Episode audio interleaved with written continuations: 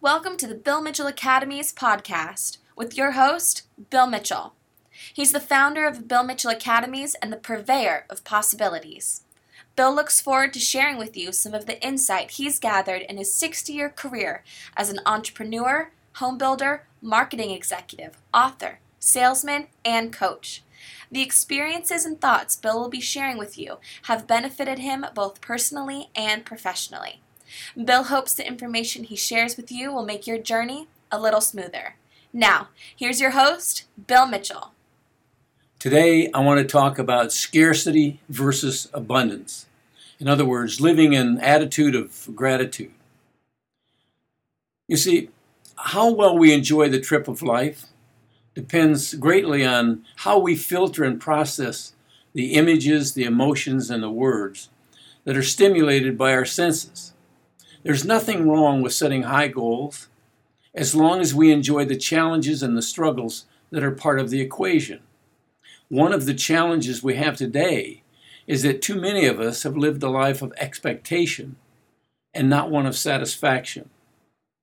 People who spend more time focusing on what they have and not what they want are dealing with the present day circumstances much better than those always expecting more.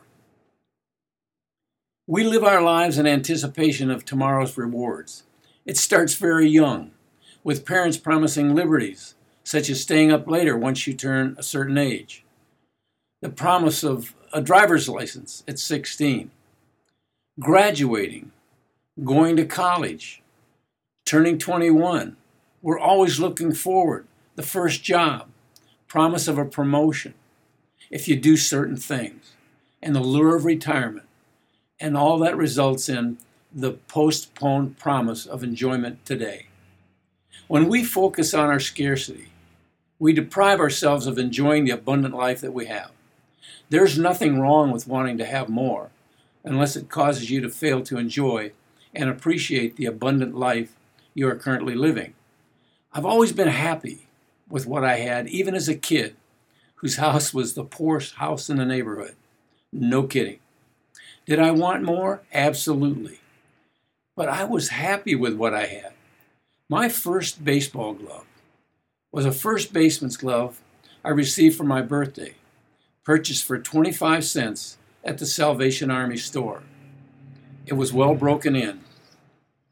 And it worked as well as the new Al Kaline fielder's glove our left fielder got for his birthday.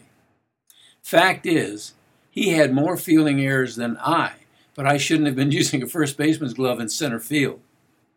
I now have four automobiles, and I'm embarrassed to tell you how much they cost. But I will tell you the 1939 Chevy that I bought with my twin brother for $20 gave me as much joy as the Porsche I bought at age 50.